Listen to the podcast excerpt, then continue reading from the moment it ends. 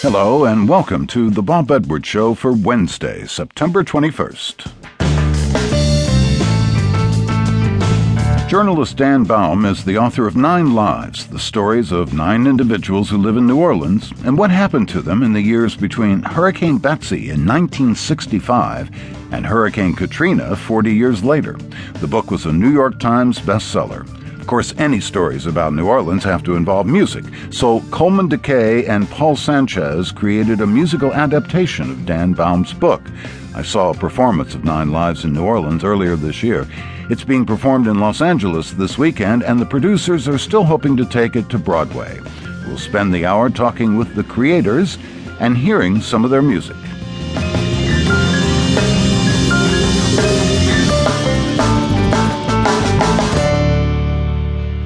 On August 29, 2005, Hurricane Katrina hit southern Louisiana and led to disastrous flooding in New Orleans.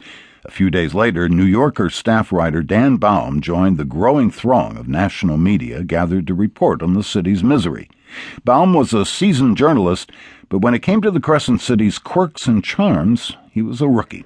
Well, I had no experience in New Orleans. Saw it really for the first time in a boat going up Napoleon Avenue.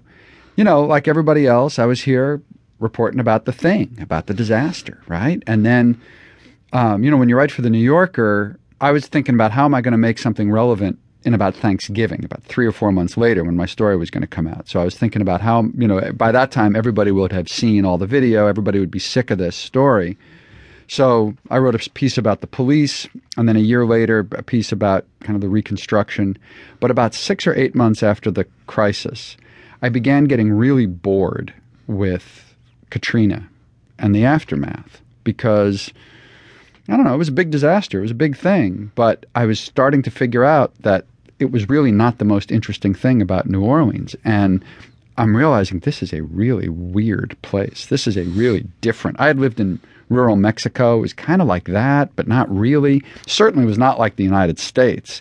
And I began agitating at the magazine for let me start writing about New Orleans and less about, you know, FEMA this and Brownie that and Blanco and Nagin and who cares after a while? I mean, it was just like, all right. We'd all done that. Yeah, we, we, we've been there. We'd done that.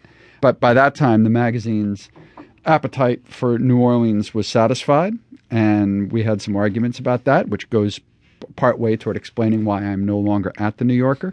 But you know, when you cover the biggest disaster ever for the most prestigious magazine there is, you know early on you're going to be allowed to write a book about it. You're going to be able to sell a book.